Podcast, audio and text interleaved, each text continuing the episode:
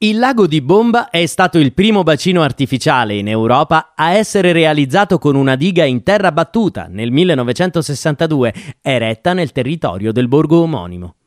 Lo sbarramento sul fiume Sangro ha creato un lago lungo circa 7 km e largo 1,5 km, che raggiunge i 36 metri di profondità.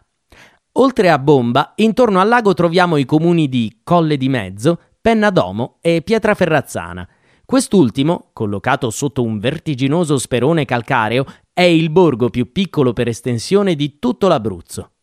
Tra il 2009 e il 2010 il lago ha conosciuto un periodo di grande afflusso turistico, è stato campo di gara ufficiale per il canottaggio, ha ospitato questa disciplina per i giochi del Mediterraneo di Pescara ed è stato anche sede dei campionati italiani di canoa e kayak. Purtroppo però da alcuni anni a questa parte il lago versa in stato di abbandono. Non ci sono soluzioni per la sosta ed è meglio non avventurarsi lungo le vie che raggiungono il bacino perché a causa della scarsa manutenzione del fondo stradale e della vegetazione potrebbero essere inaccessibili e rischiose, soprattutto per un veicolo come il camper. Vale la pena però visitare il borgo di Bomba, che offre scorci suggestivi e un bellissimo panorama sulla vallata.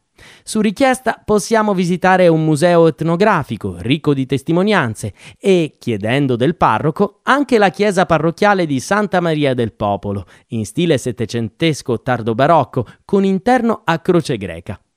Se passiamo in estate, inoltre, è d'obbligo un bel bagno nella piscina comunale all'aperto. Bomba ospita la fondazione dedicata ai due noti patrioti del Risorgimento e intellettuali locali, Bertrando e Silvio Spaventa.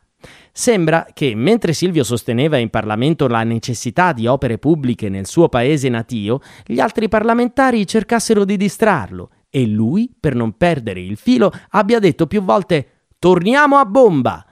Forse questo modo di dire è nato proprio così.